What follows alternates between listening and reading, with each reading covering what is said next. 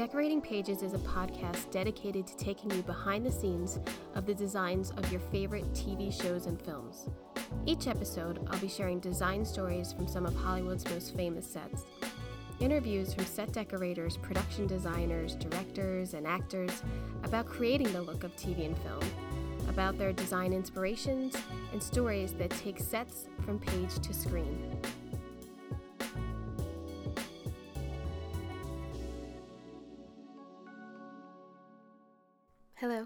Welcome to Decorating Pages. I'm your host, Kim Wannop. Springtime. I love springtime. I love wind. I love when it's really windy. I like a little rain. I hate to work in the rain. Working in the rain is awful. I don't care what city you're in. When all your dressing's getting wet and uh, sucks. Um, yes, enjoying the springtime in LA. It's very nice. I have a sinus infection, I think, or a cold. So I'm going to try to make this a little fast because my voice is probably annoying. More annoying than usual. And how can that be? Um, I wanted to thank some of the listeners who have reached out in the last week. I feel like I got a lot of uh, little emails from people in this just past week. Like, you know, I get him here and there and, and, and sometimes just a little blurb about the podcast and everything, which is so nice. Thank you. But I had questions from Bones and Veep and someone from my alma mater and a chick from Philly. Like, it was really nice. It was a very rounded uh, bunch of questions and comments. So thank you. And if you have any comments or questions, as long as they're good, uh, you can always uh, email me at kimwannop at decoratingpagespodcast.com. And yeah, uh, anything or any suggestions, or if you want to be on the podcast, if you think you can handle this, uh, just just email me. I'll talk to you. It's awesome. So, I forgot to mention a week or so ago. Um, I don't know. I know not everyone can get Emmy magazine, and I'm unsure if you can log in to get their magazine. But um, doesn't have a doesn't have the month, but it's issue number two in 2022, and um, Jared Leto and Anne Hathaway are on the cover for We Crashed. But there is a wonderful article in here about the marvelous Miss Maisel and how the sets go into the 60s and production designer Bill Groom and uh, uh, set decorator Ellen Christiansen. I mean, I do love the sets as I'm watching it. There are some fantastic details in this. Um, there's like a stripper club that she works at, and it's like vaudeville ish, and this dressing room is just to die for. I mean, all of her wardrobe and everything is so fantastic, also, but the sets are they're phenomenal every season. But it's a really good article speaking to them about moving the show into the 60s and the color palette and the little changes that the characters had to make. And so I would definitely recommend if you could read that. It's in Emmy Magazine. So I'm still watching that. What what else is one of watching, you ask? Um, I started Julia on HBO Max about Julia Child and I like it. I really like it. I keep thinking I just want Stanley Tucci in it. Is what I really want. But I think the chick who's playing Julia Child is really good. The sets are phenomenal. Also, Steve Cooper and Patricia von Brandenstein are the production designers. Set decorators Tiffany Zappulla and Vanessa Knoll are set decorating, it says. And so just really into Julia right now. I also finally started Ted Lasso and um wow. It's really funny. I mean, I knew it was going to be good, so but I I saved it. my brother's visiting this week and we just me and my husband and my brother did like the whole season in two nights. So, uh, yeah, really enjoying that. And then the conclusion of the dropout was this week. Awesome. And which will lead me into next week's episode with set decorator Kimberly Leonard. So, next week, dropout Kimberly Leonard. Awesome. So, yeah, that's what I've been up to this week, besides trying not to be sick while I'm off, which is always what happens. You're off and then you get sick. It's like your body just gives out just a little bit to relax and then it catches a cold. Whatever. I'm fine. I'll get over. This is part two of my interview with production designer Marek Dobrowolski. His new film, that was released in 2019 but is now being re-released i believe because of pandemic is called i'll find you it's a story of um, young kids with talent of an opera singer and a violinist and they grow up together um, dreaming of performing together in carnegie hall but the germans and it's during like concentration camps and the invasion of poland tears them apart so it's really it's rough, but it's a really good film. And he talks about shooting the whole film in his native Poland, and um, he was able to select historically accurate locations for scenes, and it really gives this film um, the period feel and of of Nazi Germany and really beautiful. We also talk about his start as a theater designer, which led to a series of nine fairy tale TV movies in, I think, one year, which is crazy. His projects also include Mr. Mercedes, Last Action Hero, Under the Dome, Hitler Rise of Evil, which he won an Emmy for, his designs. And um, again, if you didn't get to hear last week's, we talk about The Walking Dead, which he is currently designing for its last episode. So I hope you enjoy. Did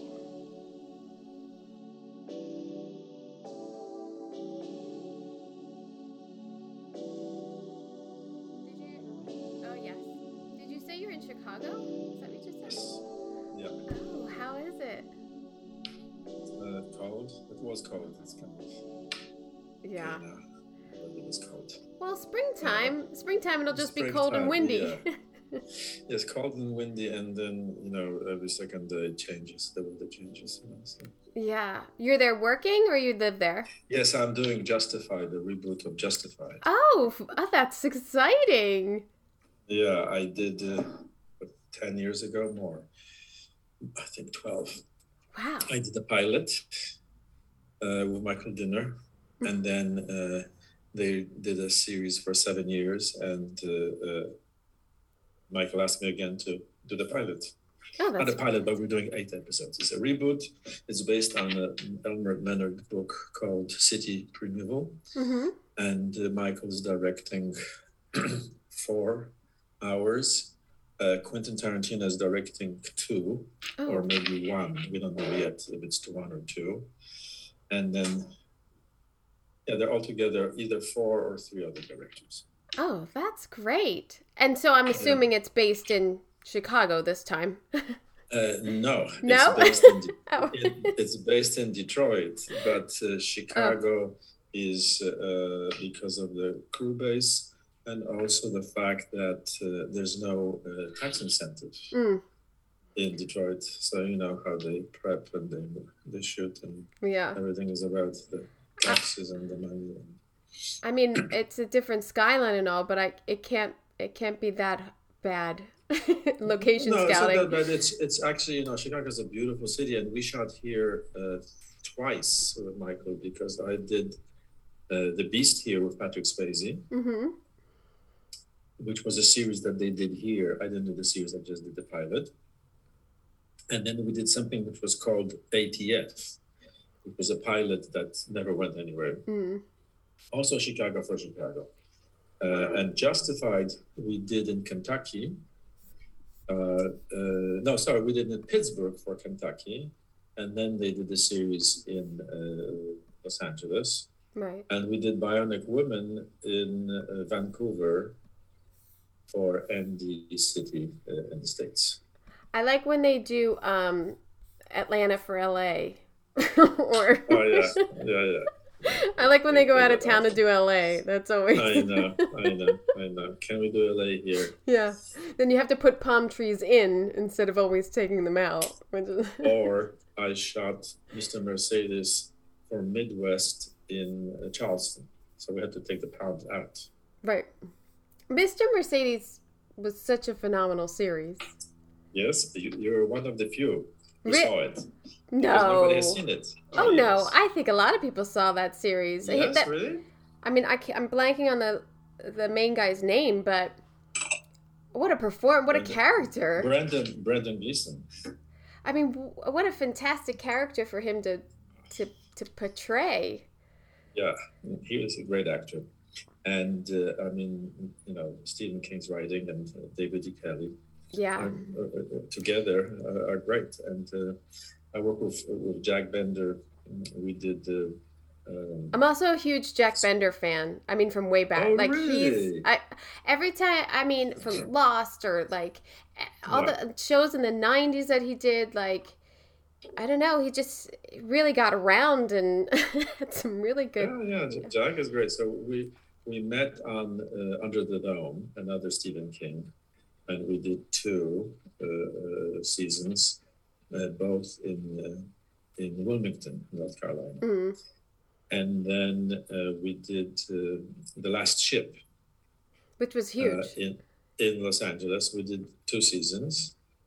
I normally do two seasons, never do more, but one ex- uh, uh, exemption was uh, Mr. Mercedes. We did three. You did all. it's ending. You did all three. Did did you did you three. know it was gonna be like thirty, like three seasons when they We started? we kind of knew.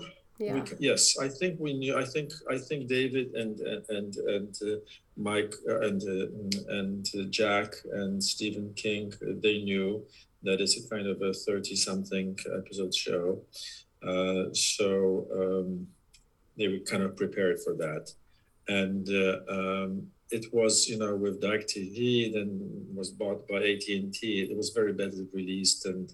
Actually, nobody saw it really, you know. I binged it on like who on something. Oh, yeah, Hulu. Yeah, it yeah, went on Hulu, Hulu yeah. later. It went on Hulu later, and then it went, and now it's on Peacock. Mm. And Peacock was talking to Jack about doing it uh, again, like a, reboot. You know, Oh, maybe it happens, maybe it, it, it won't. So did you did you uh read the the books beforehand or just Oh yeah, stick to the it. Script? but- sorry, the books were great. Yeah. Yeah, I wa- sometimes you wonder, well, if they're writing it just for TV, how much of the book are they using? But it seems like with with this, he was Well, close. have you read the book? I did not read the books, no. Well, you should read the book. Yeah, I guess if I'm a fan of the The- show. you know, the book.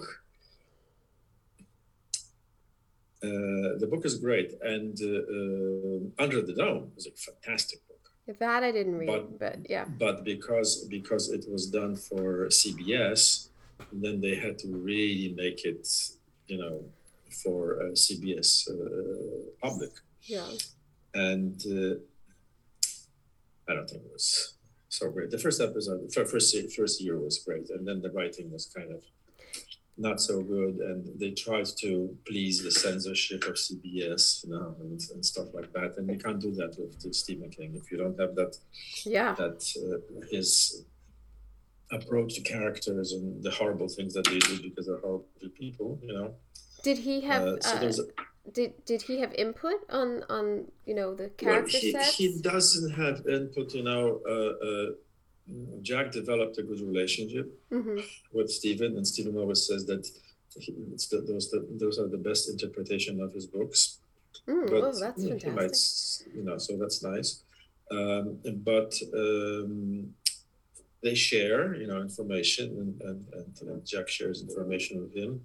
Um, with uh, uh, David E. Kelley, uh, David wrote the scripts, and Jack interacted with David. I think they had some conversation with Stephen, and then we mm, we worked very freely in terms of adapting locations, ideas of where it is, and stuff like that. Mm. So uh, David is very open to directors' inputs. You know, uh, he he just wants his uh, message, dialogue, and characters to come through. And if it's a better idea for a better setup and location, then he's very open to change that. You know, which, And is, it- which is kind of nice. It must be. I mean, it, I think it was three times you worked with Jack Bender. There must be such a shorthand Yeah. relationship you have with him in in in Yeah, designing. and Jack, I don't know if you know that Jack is a painter.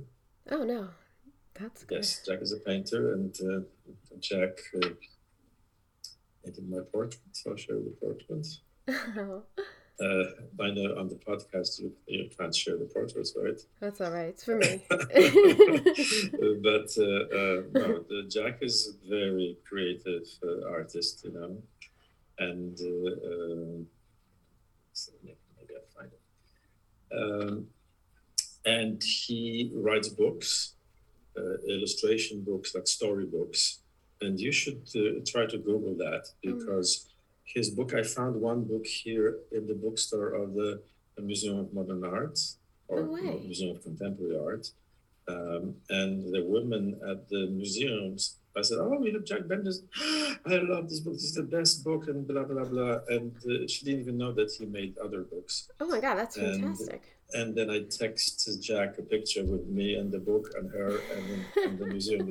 So he was floored about it and he liked that. And they kind of reconnected because he wrote another book just recently. Mm, And those are illustrations, not illustrations, but those are stories, you know, very interesting stories. I'm trying to find that. I mean, it seems like he's always directing. How does he have the time? Uh, well, that's his uh, relief. you know, Yeah. That's the, the, the Yeah, I guess we all find the the way, time. yeah, the, the way he, he is sane, you know, Yeah. uh, because if, if you don't have that, then it's very hard. Something Um, needs to keep us all sane. yeah. oh my god. You Oh, that's it? fantastic. Yeah. It's a portrait of you. Yeah. It's fantastic. Well, he's good. He's uh Uh, Jack is good. good Yeah. Good, yeah. Yeah, Google Jack. Bender and you'll see some books, and you can order some books if you're a fan of Jack Bender. oh yeah. Well if you want Jack to, to sign a book for you, and I had no Jack to sign. I had no idea. That's amazing. It's always great. I mean, everyone is in the you know they're creative. It's it's no surprise that people have other creative outlets, but the time to do it is always, something special. Yeah, and, and Jack also writes. Uh, he wrote one script. His daughter is a writer. Uh, the other daughter is a costume designer. And uh, uh, there was a project, uh, um, Beverly Hills Furrier. His father was a furrier in Oh. Beverly Hills, oh wow, and he was a furrier for the stars. And it's a very interesting story in the 60s That's- where women wore furs and they went to uh, fancy restaurants and oh but I forgot the names of those restaurants. I were I was not around in, in Los Angeles, and but uh, where are you from? very subtle. I'm originally from Poland. From Poland. hmm I'm from Poland, and uh, I came here on a Fulbright scholarship Oh wow. in the 80s, and then I worked in theater. Uh, I was a theater designer, hmm and uh, um, for several years I worked off of Broadway in New York. And then I met uh, through a agent manager, actually John Pryor's manager. Ah. Uh, I met uh, mm, Menahem Golan and Yoram Globus from Canon Films. hmm And they asked me if I can design eight, actually, it was 12 fairy tales. I know. Fairy tales. I found it so interesting that like like in the beginning of your career you have the Frog Prince, Rumpelstiltskin, Beauty and Yeah, the yeah. Beast, Snow White. I mean, I was like, wow, he got a. it's a nice thing to get little pigeonholed in just to get your creativity going with all these fairy tales, but what a great start.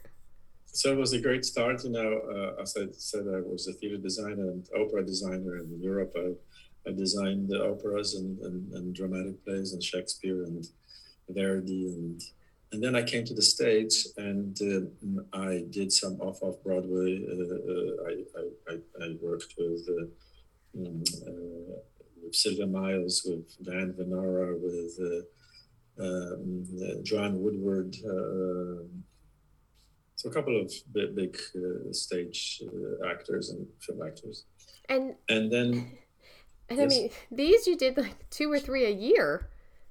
You were busting them out. Were- what the, the fairy tales? Yeah.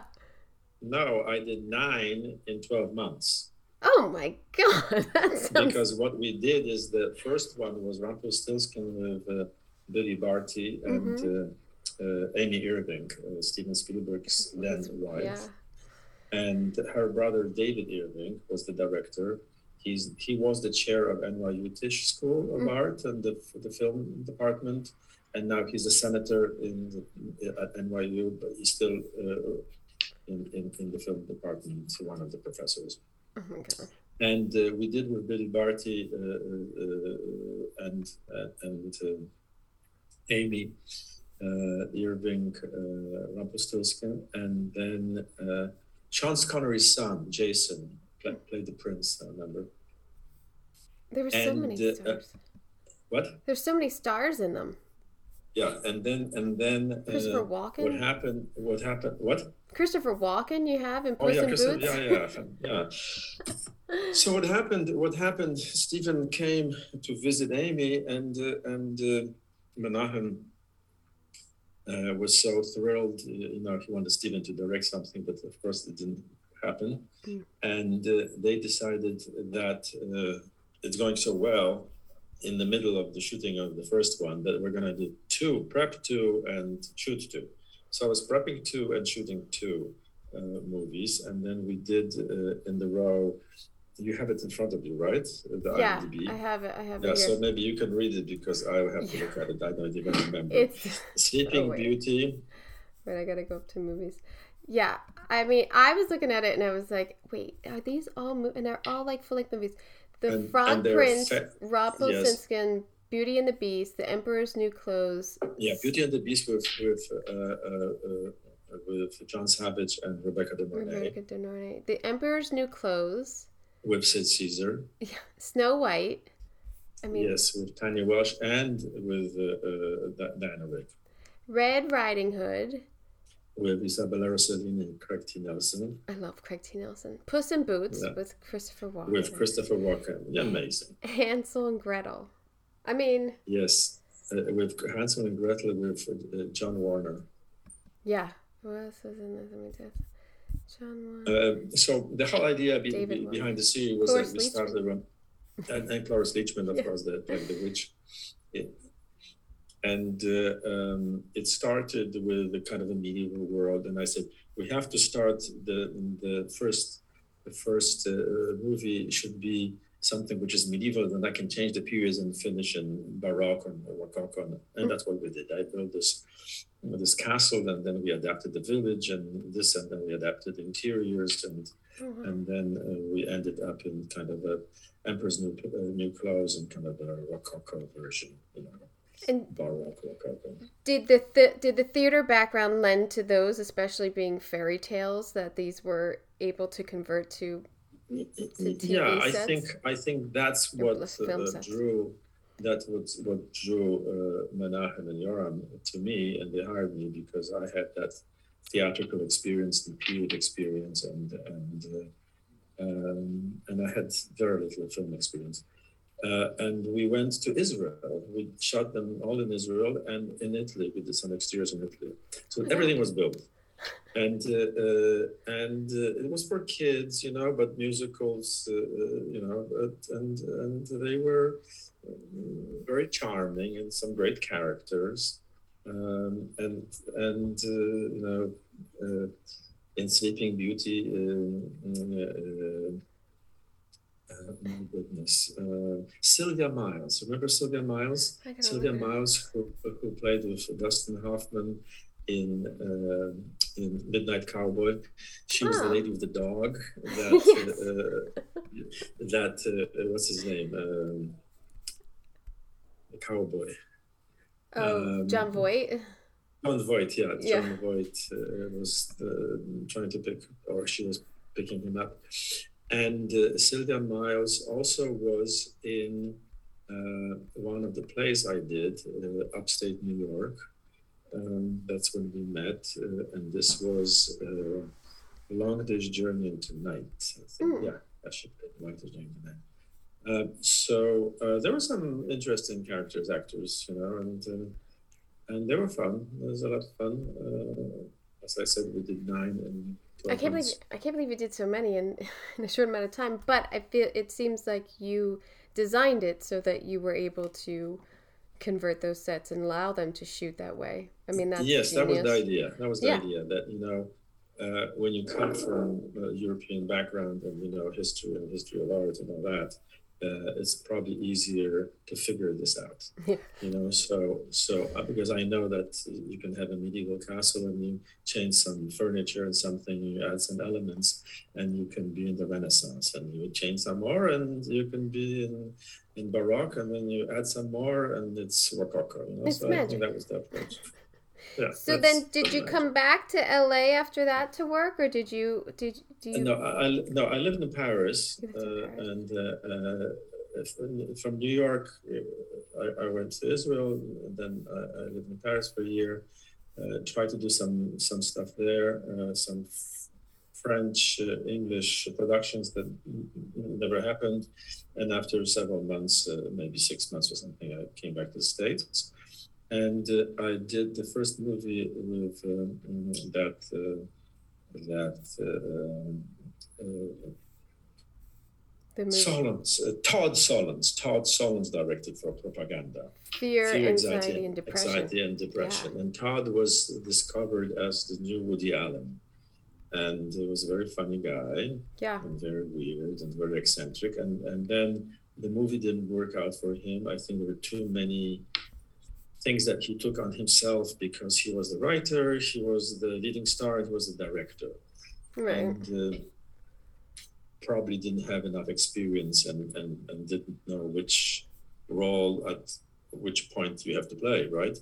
Yeah, I mean that's a lot. And yes, that's a lot. Uh, and uh, and uh, he it, it, it the movie didn't come out the way he thought it could Plus, he's, acting in it. I mean, because he's acting in it. Yes, and then uh, for a couple of years he was gone, and then he uh, he did uh, the Dollhouse or what? think he- and the I think it was and Happiness. happiness, happiness. Yes, Yeah. and, and, and and they were great movies. And, and uh, yeah, happiness is a very good, disturbing movie.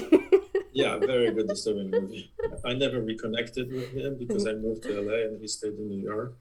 Um, I I worked um, as an art director with uh, assistant art director, sorry, assistant art director with a great production designer, Jeannine Oppewall. yes, Uh, and she's my uh, hero. um, he's their hero, yeah. and uh, uh, and with uh, Robert Wise. It was his last uh, picture. Taylor Hackford was the producer, and uh, Hawk uh, uh, Howard Hawk Koch Mm. was the other producer. Um, later, I met Taylor in, uh, in Los Angeles. I was their director of Blood and Blood Out hmm about the Chicano mafia. Um, so um, yeah, so so so from New York, I did one or two more things there, and then and then moved to Los Angeles And then moved out. early early nineties. I mean, obviously, The Craft sticks out to me as a movie I saw many yes, times. so, and so so so after after the the Blood and Blood Out experience, where I worked with Bruno Rubeo, an uh, Italian uh, uh, production designer who worked in the States a lot, and he worked a lot with uh, Oliver Stone. He did a couple of great uh, pictures with Oliver Stone, and he connected with, with Taylor, and uh, I was his art director and uh, became friends. And after that, uh, I art directed one more uh, film, which was uh, the, the last action hero, Last Action Schwarzenegger. Schwarzenegger. Yeah, and yeah, and uh, Eugenio Zanetti, uh, Argentinian production designer. Which at the time, at the time it didn't do well, but it's it's a decent film. I mean, it's not horrible. it's a great film. Yeah, no, it's a it's- it's, a spoof. It's a comedy. you know. Yeah, The- but I think the biggest problem of this movie was that the studio, and the director, could not figure out that it should be more of a spoof and less of an action picture. mm, And you know, uh, um, uh, John McTiernan, who did uh, all those action great with, Bruce Willis, you know, uh, um, uh, or Die plays the cop, or Die yes, Hard? Die Hard, Yeah. Die Hards, uh, is a great action director and did fa- fantastic action. And here, it's a it's a comedy of action, and and the action is is just a vehicle. And uh, I don't think uh, they pulled it together. And there was a lot of expectations, and then mm, um, there was uh, reviews. They even went so far that that Sony paid for uh, advertising on the rocket. Uh, uh, one of the Apollo rockets went out in space. Oh and last last action hero going to space. But the reviews were the, the dinosaurs ate Arnold because they released the first Jurassic Park. the same week. So the same weekend, yeah. So so it couldn't. But I've seen the movie recently, a couple of years ago, yeah. with my kids. My son is 17 and my daughter is 15. And they loved it. Yeah. And uh, uh, I felt that there's a lot of good humor there, and the story is uh, charming, and uh, and he's very good, very funny. Um, and somehow it just uh, the public never never got it. You know? Yeah, I don't know why. I think that is definitely a film that needs to be revisited. But and it- and it was a huge budget. It's um, for the day. I it mean, was the first yeah it was the first hundred million dollar yeah. um, I think so the it was a big budget pressure, uh, the pressure of that. But you know, um, did you like going back to art directing? Like I know some people can go back and forth. I, I and, never went back to art directing Mm. because I uh, my first movie I designed I was never an art director right, you just so I just I just uh, did art directing for uh, the only reason kind of you know. Yeah, sorry to admit but I have to admit uh, when I lived in New York I had to get into the union the A25 and Yeah. then when I moved to Los Angeles I had to get in the union. So yeah, then movies started non-union very often you know and then people got into the union those who have not been in the union. And uh, mm, and then after that after last action hero i i continued oh yes you- you said you- why i went back. Yeah because in new york i i i was the production designer so you can say that i went back to art directing yes. Well i just needed that, that just experience. needed- this- yeah. this- this- that studio big hollywood picture experience. It is usually the either that or the money or hey, it wasn't busy and I thought I'd jump in or there's not usually many designers that would want to go back and forth because and, and as a decorator, I wouldn't I don't wouldn't want to go back and forth in a sense that like I'd want to I just feel like I need to make the decision and move on and not let someone else yeah yeah yeah it's a little different when you jump in from uh, you know five million dollar picture to a hundred million dollar picture Right, right. so that experience is, is very valuable you know cindy carr she was the Yes, costume designer I know of her. I don't know her her. personally, yeah, yeah, but yes. cindy's great Yeah. um, so she was the costume designer and, and did some fa- fabulous things and eugenio is very creative and he got an oscar for oh my goodness it was fantastic 17th century england uh, now i forgot what it was Uh-uh. No, I don't know. um, In the 90s? No. Yes. Yes. Check. I'll have to look it up. Late late nineties. Um, yeah, we can look it up. but from then from then on, I mean, you're still you're still busting them out. You're doing like one or two a year. I mean, you don't you never take a break. I don't stop. No, I never you do not stop. Um, is there uh, is there a time because you and I think what happens with a lot of us is this the jobs just come in one section so you go for it but do you prefer working in TV now or films No, I, TV I think was a, a kind of a natural transition because what happens, it, it- I did a lot of miniseries mm-hmm. and I liked the miniseries format. Yeah. Because the miniseries format is is bigger than a feature uh, because you have more hours to fill. Uh, the budgets are a little smaller, but overall, they're bigger than standard TV at that time produced, you know, Right. network television. So, for example, if the, the, the first uh, miniseries I think was that I did was was it what? uh scam scam No, Scam was a was a TV, TV movie. No, Scam was a TV movie with Christopher Walken and and uh, um, uh, Bracco. Uh, Lorraine Bracco yeah Not Lorraine Bracco. yeah. oh no Uh, Yeah. But uh, uh, uh, the miniseries after that, where if you look at the at the, at the TV things, it could have been um, um Into the West, or there was one before. There was uh, Monsters, Scam, Fatherland, Peter and the Wolf, and then Hitler, the Rise of Evil. Yes. And Hitler, then the and then into the West it has. Into the West. Yeah. Hitler, the Rise of Evil Yeah. was the first miniseries with uh, Canadian uh, uh, French director Christian Duguay. Did you shoot that in Poland or Russia or No, no, we shot we shot it in Prague. in Prague? We shot it in Prague, and in Prague, uh, in the Barrandov studio, I was able to rebuild. Uh, I traveled a lot in Munich, and, and because it was kind of based in Munich and in Berlin, uh, all the beer houses or the famous uh, places where the the party uh, met uh, and where he operated. Uh, he was from Salzburg, so there was a piece of Austria. There was a piece of World War One, which did not make it uh, entirely uh, to the screen. They cut it out, and uh, uh, everything else was done in Prague. We went to Vienna to shoot the Academy of Fine Arts in Vienna because uh, he was he wanted to be a painter, and uh, unfortunately they did not accept him. He was no And, Jack uh, Bender. He was not Jack Bender. Uh, that's why he became who he, who Yeah. he became. You know? And it was a very interesting. It was a four-hour miniseries. It was um, very challenging and interesting to to I'm sure. to work in Europe. You know, with some great people, great uh, art directors, decorators, and um, I got an Emmy for that.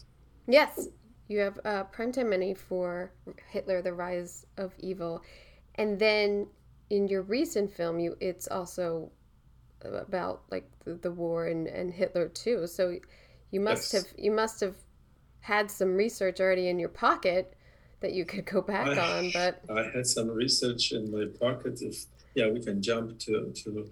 To I will- uh, I'll- I'll find. I'll find I'll you. find you. Yeah. Yes. So mm, uh, Martha Coolidge, who you know of, and uh, and uh, Fred Roos, uh, the producer, um, who worked with Coppola for many, many, many, many years and many movies, and uh, did all the Godfathers. Mm. He's a legend. so they developed uh, together the story of uh, a love affair between uh, a, a Christian boy and, uh, and a Jewish girl. And uh, it went to different phases of adaptations. And Fred Ward, uh, uh, the renowned Oscar winner, screenwriter, he wrote uh, um, with Paul Newman uh, The Sting. And uh, uh, we went to Poland, and because I am from Poland and I went to the Academy of Fine Arts, they felt that that uh, maybe that would be a good idea. And I haven't worked in Poland since I left uh, in the Oh wow. 80s. So, uh, and I work in theater, so it was very different, but it was very interesting. And, you know, we had a strong tradition of Polish cinema. Uh, so there was a lot of very uh, well trained uh, people mm, that uh, we could hire. And I had entirely Polish crew. Oh, We had a Polish cinematographer, who Alexander Gruszynski, who is uh, a friend of mine, and happened that we knew each other when we were teenagers. He Okay. left Poland, he emigrated to Denmark, and then years later we met in New York, uh, where he Oh, so mm, directed movies like uh, 50, uh, Studio uh, uh, 54 uh, and several others. And then uh, he moved to LA, and I moved to LA, and then we did the craft together. We'll go back to the craft after. Yeah. Um, and then I recommended him to Martha. I said, "Well, if you're shooting this in Poland, maybe you should have a Polish American, you know, cinematographer who understands the language and the culture, and will be easier for you to to operate and, and, and work in this environment." So uh, being in Poland was very interesting. We went to Łódź. The story was written for Łódź, which is a, a town uh, uh, on in the middle of Poland. Uh, Warsaw is in the middle, and when you go west towards the uh, the German uh, border. There's this town called Łódź, which was um, a center of um, of uh, weaving factories and textile. It was a huge textile empire, and uh, the biggest uh, the biggest uh, client of all those uh, huge textile factories was the Russian Tsar, because the Russian Tsar had four million conscripts uh, in the army, so he had to dress them, Mm. and he had those officers that he had to dress, and so they were producing all those uh, incredible uniforms, uh, hussars, and that we know from, from movies and pictures. And uh, uh, we shot in one of those palaces that were adjacent to those huge factories. Was that the cocktail party? That was the cocktail party.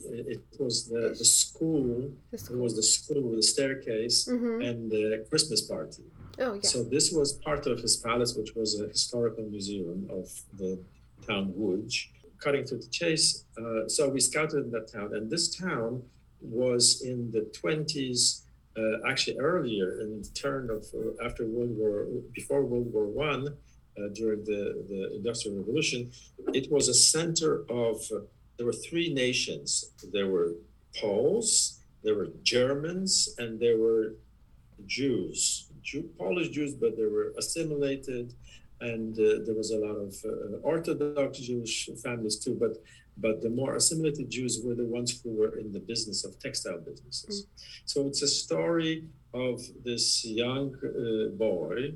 It starts in the, in the 20s. We've seen the movie, yes. yes. Uh, and uh, he, his father works for a textile company, and he's a industrialist. He doesn't produce, but he sells and buys. And uh, mm, they're in the music school. They're 10 years old, and each of them plays different uh, instruments. And uh, the boy tried to play the violin. He was not very good, but there was a great violinist uh, girl who was Jewish and uh, she was incredible and uh, and talented. And uh, the boy could not stand the fact that she's better than him. And years later 10 years later we meet them again. He- the boy went to warsaw to study voice. Oh there's a very interesting scene in the opera house where the teacher's brother famous german opera singer comes uh, with a recital. It and uh, one of the kids when they greet the, the singer after recital on stage because the sister who's the teacher introduces the kids to her brother uh, and uh, one of the girls said and when he asks are you any of you are is a singer? And they point at this boy and he has a beautiful voice and and he tells him if you ever want to study uh, voice when when your voice changes study singing come to berlin and we cut to 10 years later you know the war starts Yeah. and uh, um, his girlfriend is hiding in the school's attic the attic where they played music which was a kind of a secret place and unfortunately the nazis uh, find the gestapo find uh, the family and they uh, uh, uh, take them to Auschwitz, to the concentration camp. The boy works on the, in the underground, and he's able to move to Berlin through his contacts with, with, the, with, through the sister uh, of the tenor. And uh, the story evolves what's happening in Berlin. Maybe I should not tell the movie story because I don't think it, Well- it makes sense. But it leads to the, this horrifying experience of this young man looking for his beloved yeah. through Auschwitz, where she was a violin player in um, the Auschwitz orchestra, women's orchestra. What the Nazis did is that they had orchestras in those concentration camps, and especially in Auschwitz, where for the pleasure of, uh, uh, of uh, their pleasure and to just to disguise the the, the, the, the the camp, the orchestras would play when the trains with the prisoners came.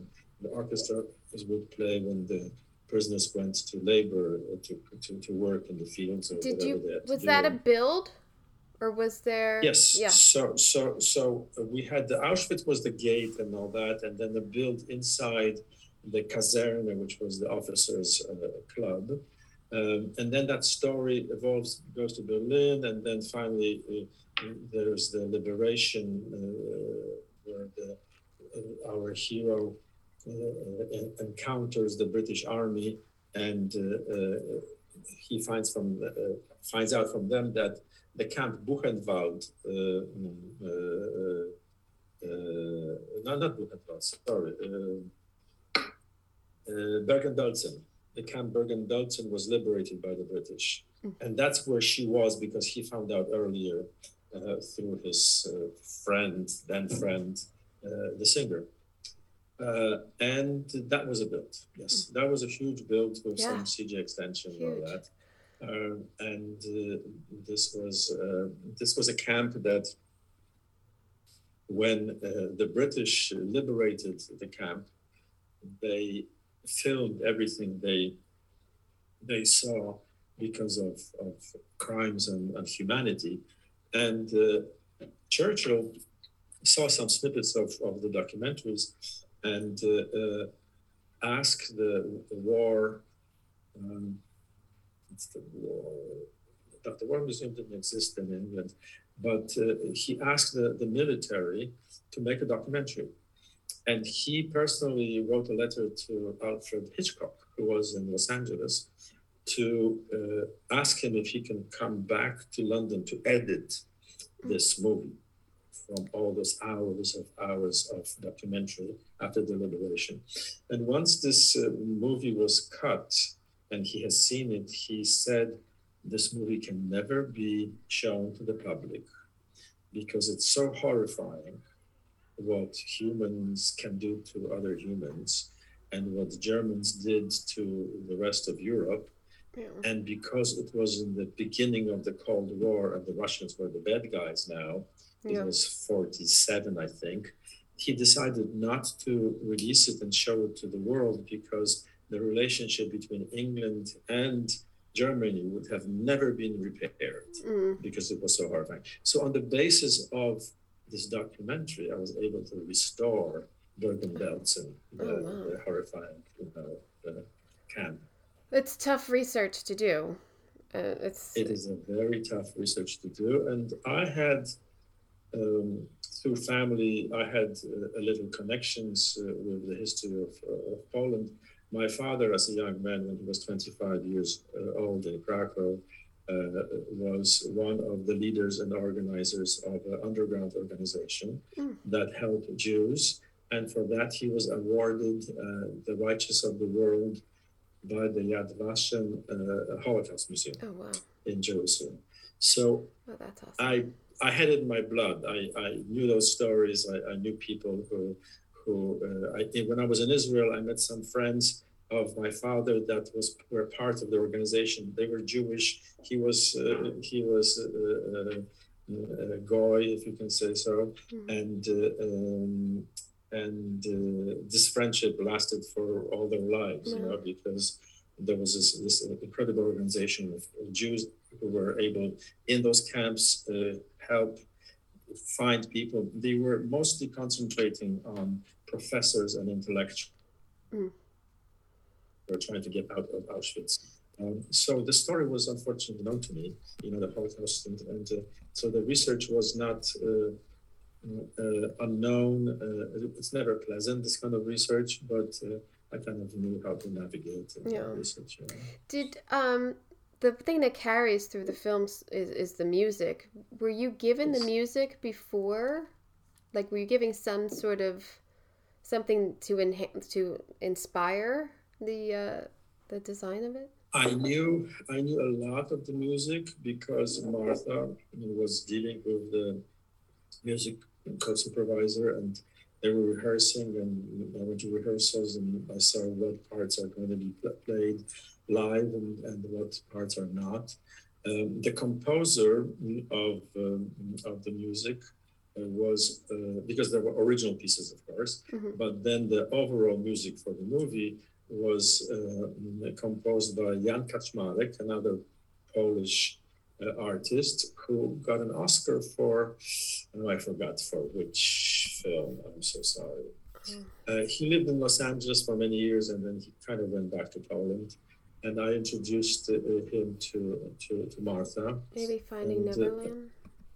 Was it what? Finding, Finding Neverland? Neverland? Yes. yes. Yes. Yes. Finding Neverland. Mm-hmm. Uh, so he wrote the overall music. Uh, it was recorded, I think, in Prague, the last scene of the Carnegie Hall Lyceum Hall, which doesn't exist anymore, that was shot in Krakow in the Philharmonics, mm. and actually that's where Jan lives. Um, so the music was known to me, pieces, you know, uh, uh, that Martha would, would play, and uh, we would go to rehearsals. I would go to rehearsals and hear some of the music. Mm. And then, how many different theaters did you shoot in? Because I, I know, I mean, is it three? We shot. We shot. The there were there, there was three theaters in the in the story. One was the recital mm-hmm.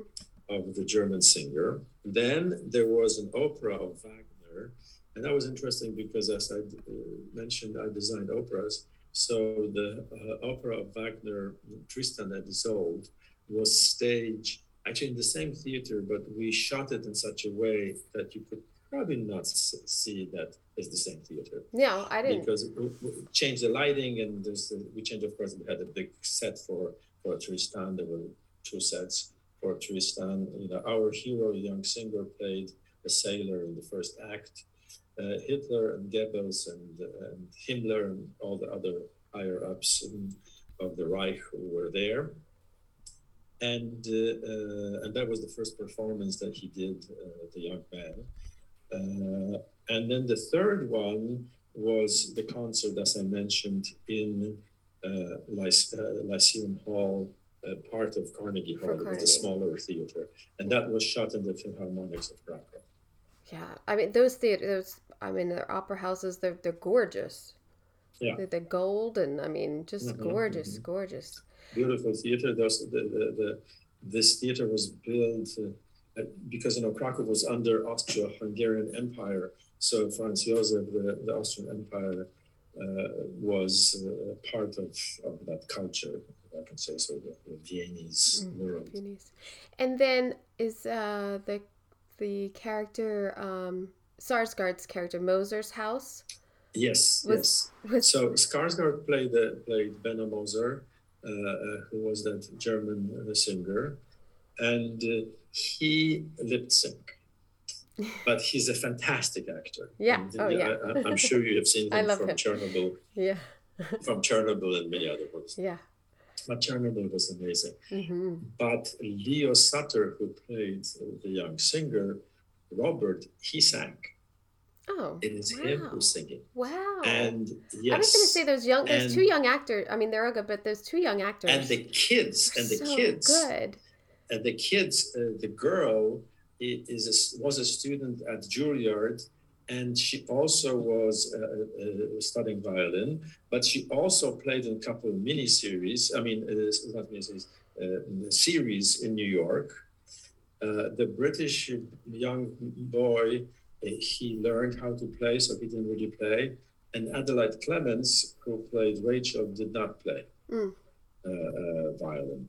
But uh, Robert uh, had a fantastic voice, and he was able to sing all the songs and the operas, and so it was kind of interesting. It's a be- it's a beautiful film, and you know, you know, you always hope that love conquers all. So there's always kind Love of a silver lining.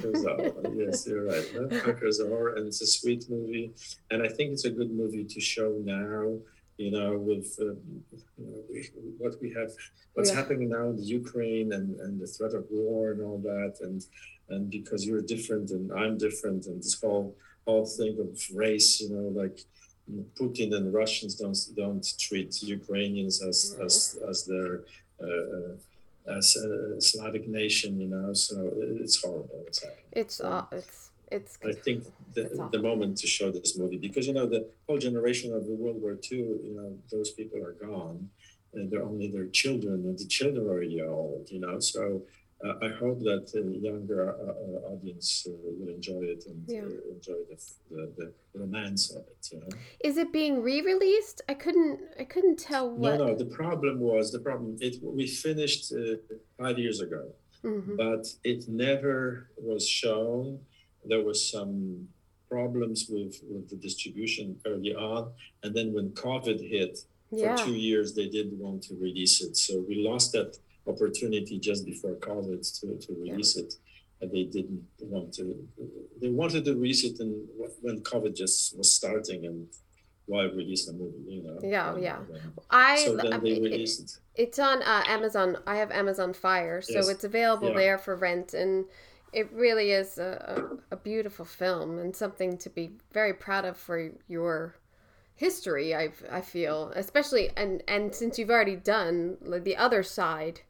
The hit the Hitler side. It's kind of nice side, to do the other side. yes, you're right. And and it was interesting for me, as I mentioned, to work in Poland. I knew a lot of the locations. It was in different towns, Mhm. but I knew Krakow very well because my family comes from there. My father and, and his sisters and, and uh, his brother. So I, as a kid, I would visit that town quite often. And also, I worked. Uh, I worked with an art director, supervisor art director, which was my friend. We went to art college together. oh, And uh, uh, so I had two art directors. The supervising was a friend of mine, and the other art director I met. And then I had three uh, set decorators Mm. and three construction coordinators. It was huge. We worked in three different towns. It was hundreds and hundreds of sets, and everything was period. And uh, the attic was built. You know, I mean, there was a lot of construction, but not on stage, but on locations. On On, stage, we hardly build anything the modernistic apartment was created in a building, but it never looked like that. So, but uh, some other locations we found, and we were able to dress them right. There's a whole bunch of furniture from that period. So, Mm. uh, some places uh, were able to, to find the, uh, uh, the authenticity. You know, that's that's what you search And- period and how wonderful to have a whole Polish crew. I mean, Yes. you know it's great when people get to travel and, and do that but if you're there Yes. and you Yes, with your course. background and being from there that's fantastic and and then we had uh, you know there are reenactors here we have reenactors of of, uh, of the civil war you know uh, or the indian wars or, or but uh, over there you have reenactors and guys dressing as nazis or wehrmacht yeah and other guys guys dressed as uh, as polish military or polish partisans you know right so we were able to have all this. Uh, uh, you saw the amount of cars and trucks. I built the, the three British uh, uh, British American ambulances. The, the Americans gave equipment to the British when they landed in Dunkirk and other places towards the end of the war um, when they started the invasion. So those those Brits had British equipment and American equipment. oh, wow. And all this equipment was we were able to find with reenactors, even the small uh, tank, the British tank that had a flamethrower Oh. that burned the Yeah. Bergen-Belsen. Because the idea was uh, the British burned Bergen-Belsen because it was so horrifying that they felt that it's better to destroy it than leave it as a monument. yeah well I, it was it is probably i bet then you know then you do forget so i think there's, there's Well, there, that, there's a monument.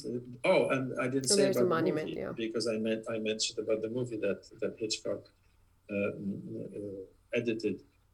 The movie was released 50 years later in um in 2010 by HBO. So for 50 years, nobody could see that movie, the documentary about Bergen-Belsen. So uh, you can see it now, and it's just horrifying. i don't i think now that you say that i remember it but i don't think i could i don't think i watched it i think i thought You probably you would you would watch you would which watch is it, sad it. you should you know you have to face reality here but Yes. there's some things you um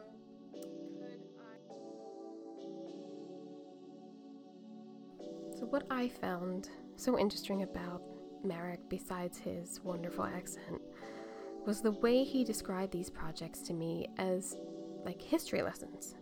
And that is so key as a production designer and a set decorator thinking about doing these period pieces and and like recreation of events that when you do these sets these recreations there's so much pressure on the art department and set dressing for it to be accurate. And you really got to do your homework and you really got to learn history and learn why that fabric was used then. And why you know the structure looked the way it did and and for designers. I mean it's fun it's it's the fun part and the research and endless digging till you find that right piece And then, you know, is it available? Is it in your budget? You never know. So, you know, you're hoping and praying the whole time doing period pieces. They're not easy. They really are not easy. So, his work has such a rich reflection of historical stories, and his designs are a huge piece of those stories. So, just, I'm so glad and so thankful that I got to speak with him and his wonderful storytelling. I greatly enjoyed it, and I hope you did too. Next week, as I said, I have set decorator Kimberly Leonard, whose work you can currently see on Hulu's The Dropout. And when I was watching the Dropout, I was so jealous of whoever got to decorate it, and then I looked it up and I saw that it was my friend. I've uh, known her a while, so we talk about, you know, she has done the Mosquito Coast and um, oh, she did like a little bit of Free Guy and she did Jane the Virgin. I mean, the crazy ones, which was Robin Williams' last series. So we get into all that. So that's next week. I hope you got an earful. I'm Kim Wannop for Decorating Pages. Floating always feels better when it's free. Stogie Floaty Luxury Pool Float, available now with free shipping with promo code FLOATFREE on Etsy and StokieFloaty.com.